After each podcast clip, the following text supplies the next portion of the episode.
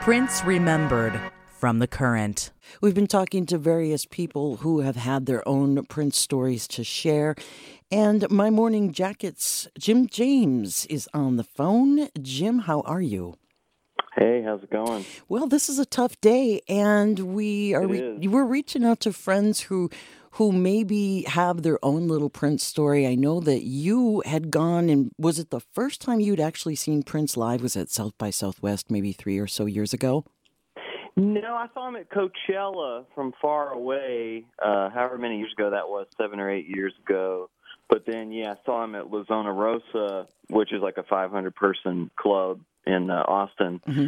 And uh, we were lucky enough to be right just right on the side of the stage, and you know it was like standing next to the the hottest fire I've ever stood next to. It's unbelievable.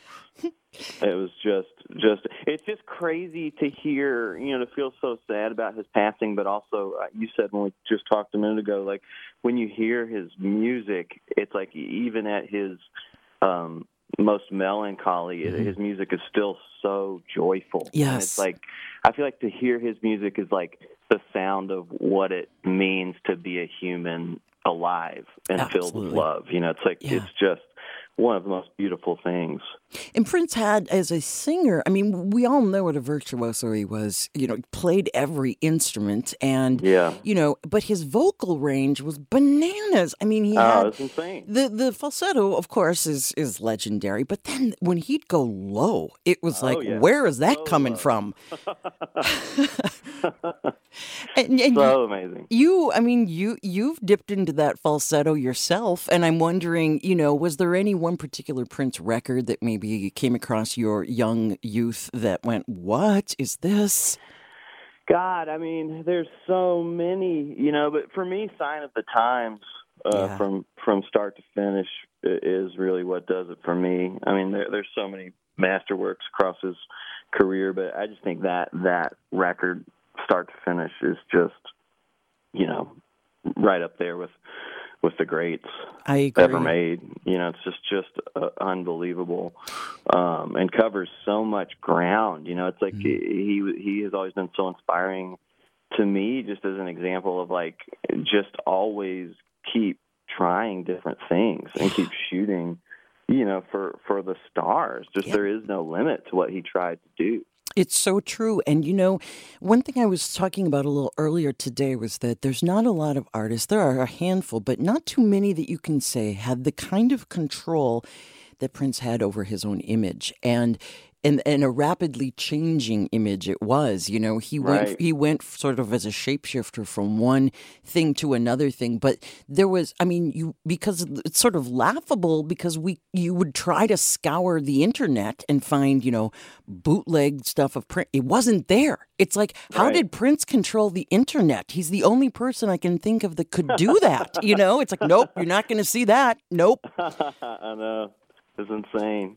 His image was so beautiful because it was just such a beautiful mix of everything in the world. Yeah. You know, it's like I feel like the world can be so divided and and so hateful, but then you know, you look at somebody like Prince and you you really see and hear just a celebration of life, you know, and you Yeah. see how how beautiful he was and and he was half woman and half man and Mhm. half black and half white. You know, it's just like you it was like looking at a rainbow, you know, Yeah. feel like it's like just so we need to remember that and hold on to that and celebrate the beauty that that is humanity in all its shapes and colors and sizes and I just feel like he you know just to, what a celebration uh, of life and all the potential of life that he was We're talking to Jim James of My Morning Jacket. And uh, did you ever, by any chance, see just within the last couple of months, it was all over the place online, Prince's passport photo?